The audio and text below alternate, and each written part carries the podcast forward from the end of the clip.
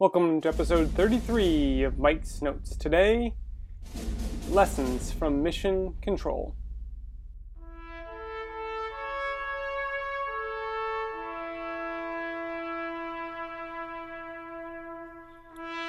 Very astute listeners will recognize that as some of the theme music to the movie Apollo 13 and Apollo 13 was a Hollywood recreation of the Apollo 13 failed lunar landing.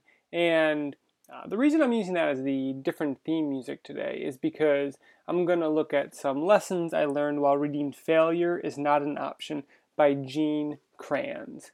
Kranz was a former flight director of NASA. He started with the early Mercury missions and he worked all the way through Apollo 17. And if you remember the movie Apollo 13 with Tom Hanks, Kranz was the guy Ed Harris played, the guy in the command room uh, with the white vest, the guy who said this. Well, I suggest you gentlemen invent a way to put a square peg in a round hole. Rapidly.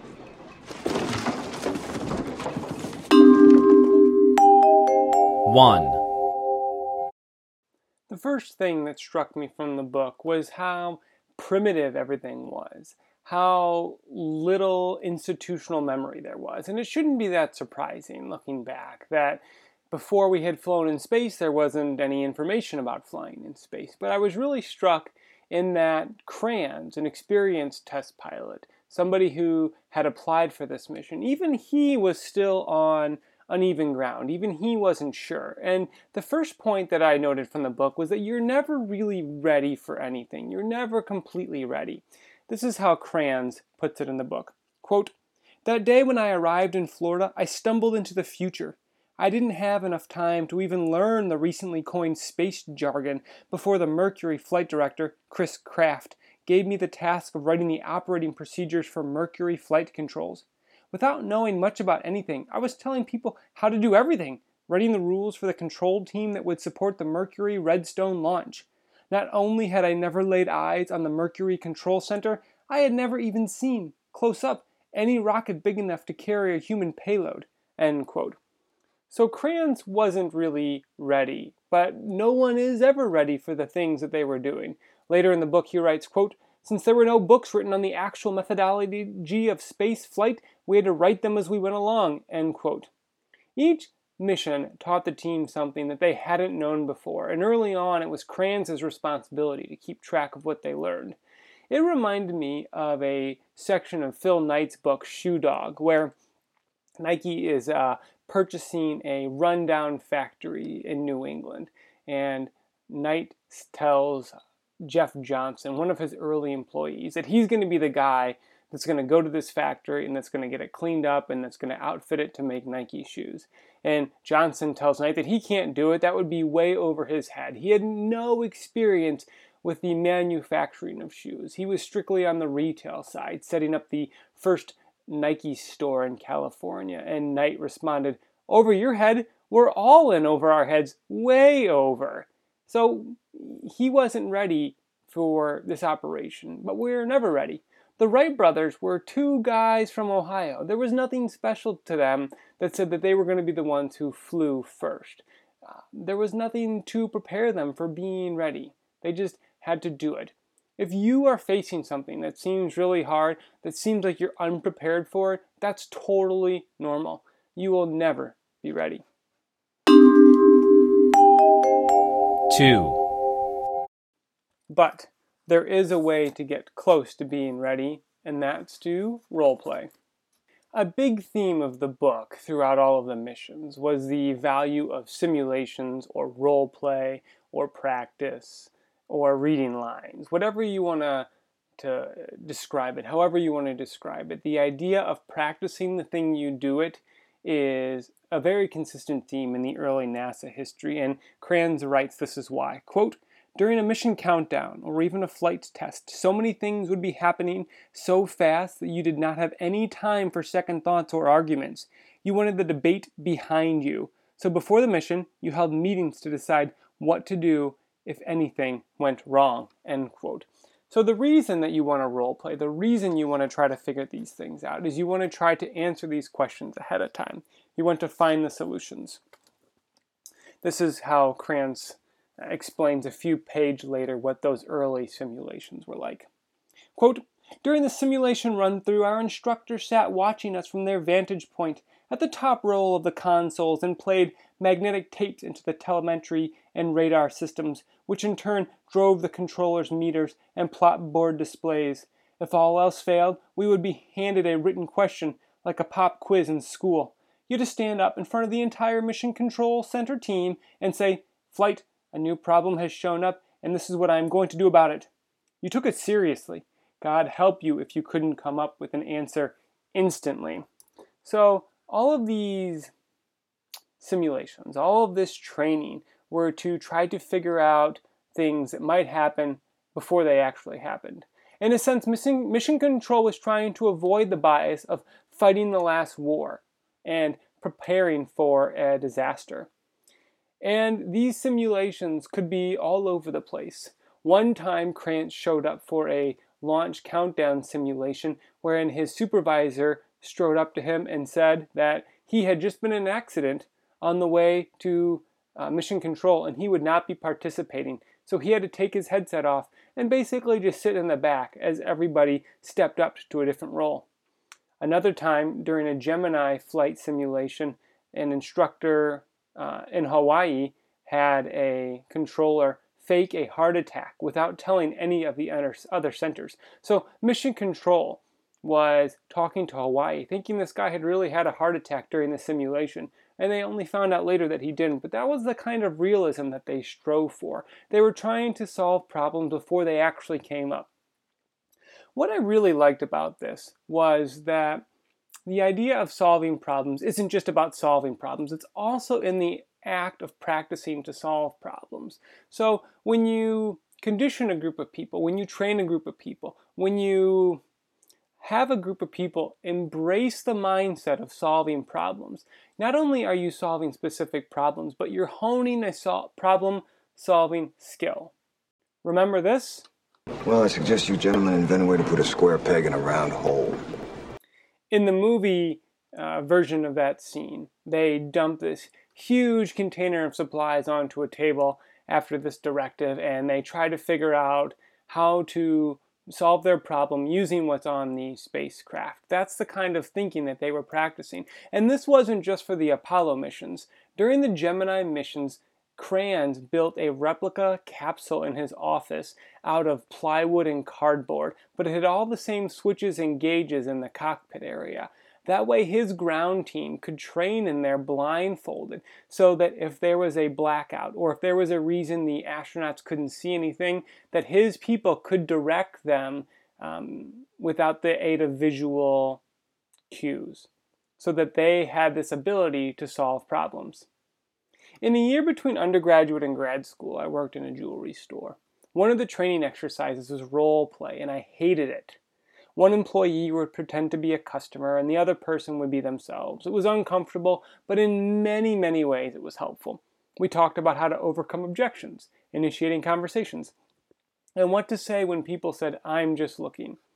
Role playing is a important skill for two reasons. One, to apply the specific technique that you're practicing, and also to develop a certain kind of thinking, a certain way to come up with ideas and to come up with other options.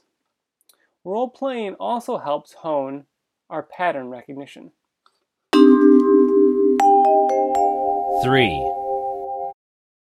Pattern recognition is like a superpower in that it always saves you time if you do it well. This is the part from Kranz's book that reminded me of that. Quote, only one month and four days after I was hired, I was at the procedures console. Thanks to Johnson's unflagging coaching and the training we had done, I had no problems and felt comfortable with the mechanics. But I had a long way to go before I would have that sense of being ahead of the airplane, or ahead of the power curve, as pilots put it, having the experience to anticipate what could happen rather than just reacting to what was happening in the moment. End quote. Here, Kranz is pointing out the value of pattern recognition, that you can anticipate what's going to happen next because you've seen this pattern before. I recognize my own pattern recognition most readily in sports. There are a few moments from high school athletics that still stand out as moments when I thought, I've seen this before, I know what's coming. I've also been a father for about nine years, and my pattern recognition skills there are developing more slowly over time. So even though parenting is a more recent development than my competitive athletic career, it's still a condition where I recognize patterns. Why? So sports change more slowly. As the clip from Hoosiers points out, the rim is still 10 feet high. What is it? 15 feet. 15 feet. Strap, put Ollie on your shoulders.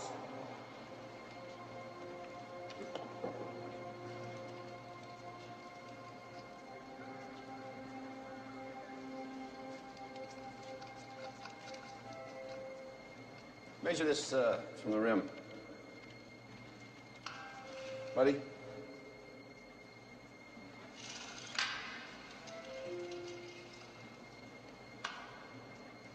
How far? 10 feet. 10 feet. I think you'll find it's exact same measurements as our gym back in Hickory. Part of the reason that you can recognize patterns quickly in sports is because sports change slowly. No matter where you play basketball, the rim is going to be 10 feet. Different components of sports are always going to be the same. It's the same number of players on a basketball court, it's the same strategy, it's the same rim height. Kids are different. Kids change a lot more than basketball changes. They're still kids, but they go from babies to toddlers to little kids to big kids to tweens to teens, and you can develop great pattern recognition skills in one area or one age range only to see the rules of the game change. It's like changing sports rather than playing basketball in a different gym. It's helpful, but less so. I've got another episode about pattern recognition in the works for the podcast, but for this one, we'll look at one quote from Ted Weschler, who is a investment manager for Berkshire Hathaway. That is, his boss is Warren Buffett and Charlie Munger. This is what Weschler said to Business Insider. Quote, There is one secret, but I'm not telling you. Investing is a kind of game of connecting the dots. The nice thing about it is the longer you are in the business, as long as you are intellectually curious, your collection of data points of dots gets bigger and bigger. That is where someone like Warren is just incredible. He has had a passion for investing for well over 70 years. He started by the age of 10 or 12. He keeps building that library of data, the ability to recognize patterns in data. Being a successful investor, you need to be hungry, intellectually curious, interested, read all the time, read a lot of newspapers. You need a certain level of randomness in order to connect things that might give you an insight into where a business is going in five years that somebody else might not see. End quote. So Weschler is saying here that Buffett's success is because of his pattern recognition skills. He can connect the dots. Buffett sees the investing landscape in the same way that I see um, certain athletic fields that I have experiences in. And you likely have your own sets of pattern recognitions that are very finely tuned. It could be cooking, it could be relationships with people. It could be how movies or books are structured, or how retail stores are laid out and arranged, or what the pattern is for someone who's trying to sell you a timeshare in the Miami Beach area. Whatever it is, you too recognize patterns because you've gotten all of those experiences in one area. You are ahead of the airplane, you are ahead of the power curve. And that's important, whether it's recognizing what kids might do or connecting the financial dots. Pattern recognition is a skill we can build with a lot of repetition. The longer, the better. The more consistent the rules, the better. The more value that it brings to your life, the better.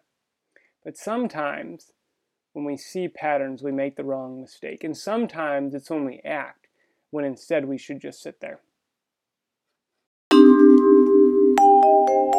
4.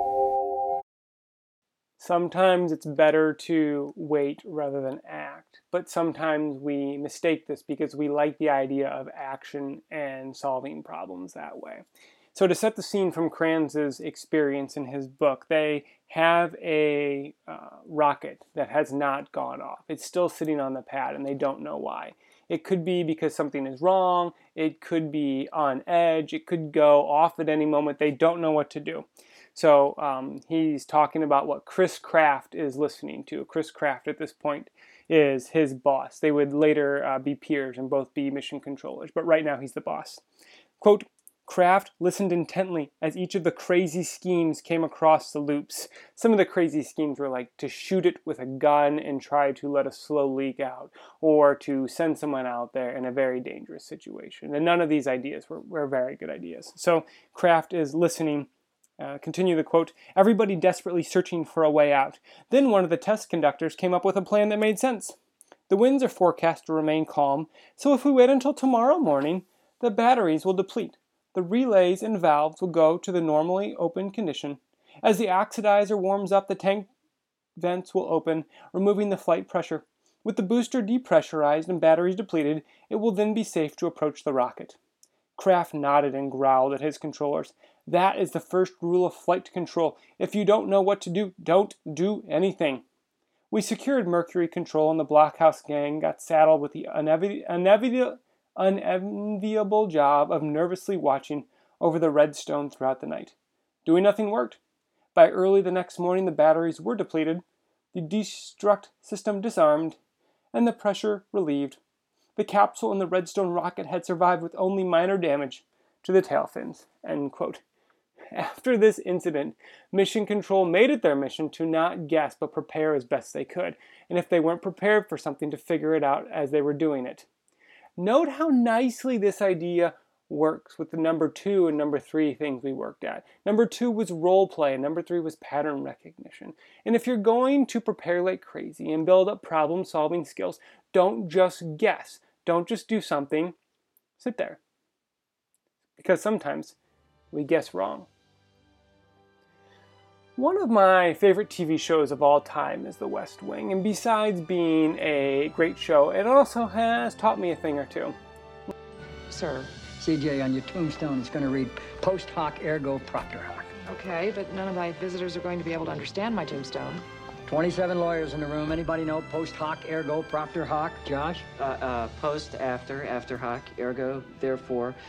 After hoc, therefore something else hoc. Thank you. Next. Well, if I got more credit on the 443 Leo. Thing. After it, therefore, because of it. After it, therefore, because of it. It means one thing follows the other, therefore it was caused by the other. But it's not always true. In fact, it's hardly ever true.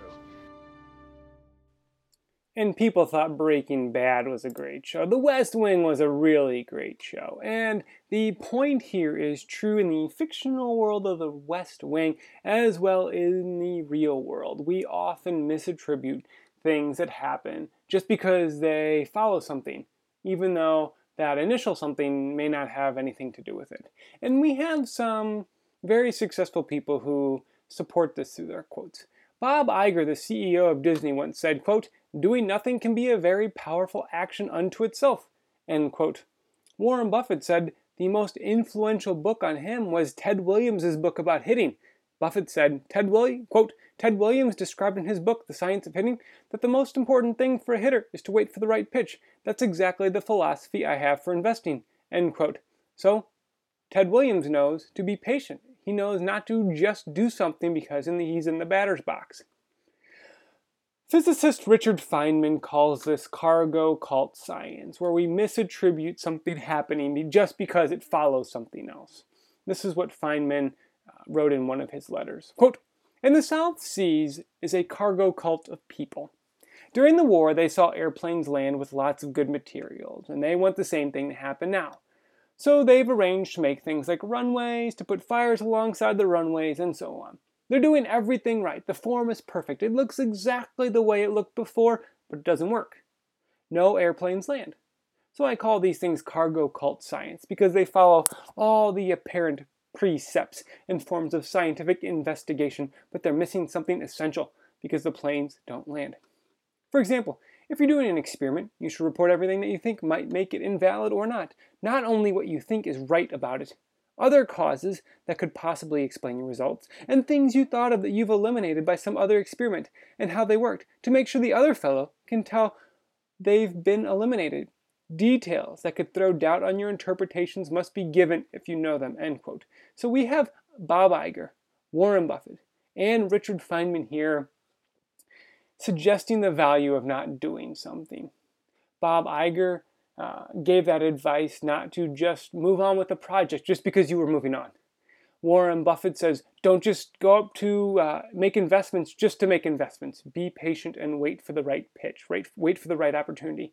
Richard Feynman is saying just because you get a result you want, don't automatically assume that that's a correct result. Don't assume that because something followed it, that means that it caused it. Just like mission control, we get nonstop data points coming into our lives. And sometimes you need to act, and sometimes you need to figure things out and then act, and sometimes you just need to wait for everything to change. We are biased toward the first action. We do it because it's easy to see the changes, but we don't test how much we had to do with them. We just assume because we saw something that that thing caused it. 5. It takes a lot of work to get good at something, and for you to do all of that work, you need support. Kranz writes about this. He mentions his wife numerous times, especially through the first part of the book. And um, he says that his wife and all the other wives were very supportive, and they couldn't have done it without their support. This is what Kranz writes. Quote, in the first two years, we spent almost half our time on temporary duty at the Cape. When we left our homes and families behind, we never knew whether to pack for a few hours or a month. We lived out of our suitcases in nondescript motels, coping with loneliness, too little per diem, and too many failed countdowns. Invariably, we would go home to find our wives feeling neglected and frustrated. You have no doubt heard the saying, behind every great man is a woman, and behind her is the plumber, the electrician, the Maytag repairman, and one or more sick kids. And the car needs to go into the shop. End quote. So here Kranz is pointing out that he needed a lot of support from his wife to take care of all their kids, to keep the house running, to move them and provide something that was at least uh, more comfortable than living out of his suitcase and living in motels and working uh, sometimes round the clock for different mission simulations. At the end of August 2016, Marc Andreessen retweeted a quote of Malcolm Gladwell that I had made about 10,000 hours, and I had turned it into a meme. In case you weren't aware, in 2008, Gladwell released The Tipping Point, and using research from Anders Ericsson, proposed that with 10,000 hours of deliberate practice, you could be world class at something. As the internet loves to do, people supported it uh, to the point where they quit their jobs to begin their 10,000 hour journey or they tried to debunk it and criticize Gladwell's pop psychology stories. As so often, our truth is somewhere in the middle. Gladwell recently clarified that it's not exactly what he meant. He was a little surprised uh, the way people interpreted the 10,000 hours. This is what he told Stephen Dubner on the Freakonomics podcast. In when I was writing uh, Outliers, uh, I was only interested in the hours because I was interested in this notion about social support. Mm-hmm. That portion of, of Outliers was was simply getting people to properly appreciate um, the kinds of sacrifices that are necessary for someone to become great. Here, Gladwell clarifies his work a little bit. His point was that you needed support people like Marta Kranz, Gene Kranz's wife, who stayed home with six kids and kept the house and moved the family, so that Gene Kranz could be a dedicated mission controller for the space program. That's the kind of thing you needed. 10,000 hours isn't about how to be great. 10,000 hours is about the environment that you need to be great in. And part of that is that you need someone else to mow the lawn, and cook dinner and take care of kids and pay your bills and do all of these other things. Layer this on and things begin to look a little different. Guess people from history who succeeded and weren't married. The Wright brothers, for one. In David McCullough's book, he writes how they saw their brothers committed to their families and Either McCullough implied or I interpreted that as the Wright brothers didn't want to get married because they didn't think they could pursue the things that they were interested in because of their responsibilities as a family. They saw that their brothers had to work and provide for their family and fill certain roles that they wouldn't have been able to fulfill and still do the other things they wanted to do. Walt Disney and his animators early on weren't married. They had to hustle and work around the clock. Even the other people in the office, they had to hire other people to support them, to fill support roles, to do their paperwork, to do other things. Rorke Denver, a former Navy SEAL, talked about this on the Art of Manliness podcast. Here's what Denver had to say. You know, early in the career, it's very challenging. I mean, when you first start, you know, the whole training program demands basically full time, very little time off. And then when you show up at your first team, you're going into multiple rounds of advanced training, and then and then you're going to deploy and go chase the nation's enemies right now. So uh, very very taxing on families. Uh, you have to have an extremely uh, strong gal that's going to make it through that so, why is it taxing on families? Because it's really hard. You have to have someone who is going to pick up the slack in all the other areas so that another person can be a Navy SEAL or be a NASA flight director or invent the airplane and flying or create Mickey Mouse those people all had other people that surrounded them in their lives so that they were able to achieve something else. They got their 10,000 hours because they didn't have to worry about other things. Anecdotally, I can't think of anyone this doesn't apply to. Everyone I know who is a teacher is a teacher at least in part so that they could be home with their kids after school and during summer vacations. That's support. Everyone I know that started their own business either employs their spouse in a support role like a receptionist or a nurse or someone who fills in as needed or has a spouse that stays home. Whether it's 10,000 hours or not, if you want to succeed at something, you need to hone your skills at it, and that leaves less time for everything else.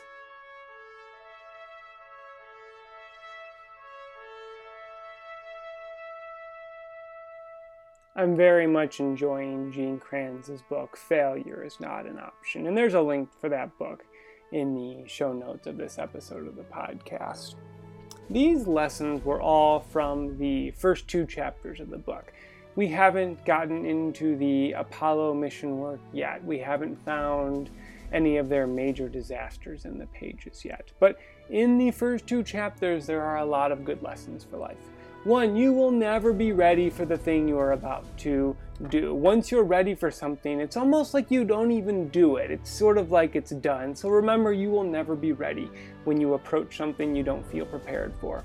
Two, role play is a great way to get ready for something, not only in the specific problem you're solving, but in the style of thinking that role playing encourages. Three, pattern recognition is a superpower. It saves you time, the more consistent your environment, the better pattern recognition skills you can develop. 4. Don't just do something, sit there. Sometimes the best thing to do is wait, whether that's for a personal problem or a business problem or relationship problem. Some things, the tool you need to use to solve it is just time. And five, if you want to be great at something, you have to get a lot of consistent practice in. And to be great at that, to get that practice, you often need someone that is going to support you to do all the little things you don't have the time and energy and skills to do. Thanks for listening to episode 33 of Mike's Notes.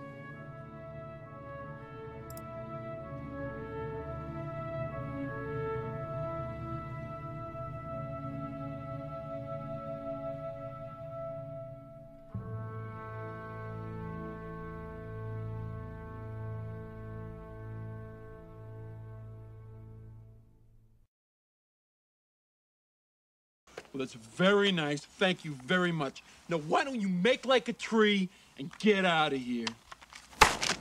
It's leave, you idiot. Make like a tree and leave. You sound like a damn fool when you say it wrong. All right, then, leave! And take your book with you.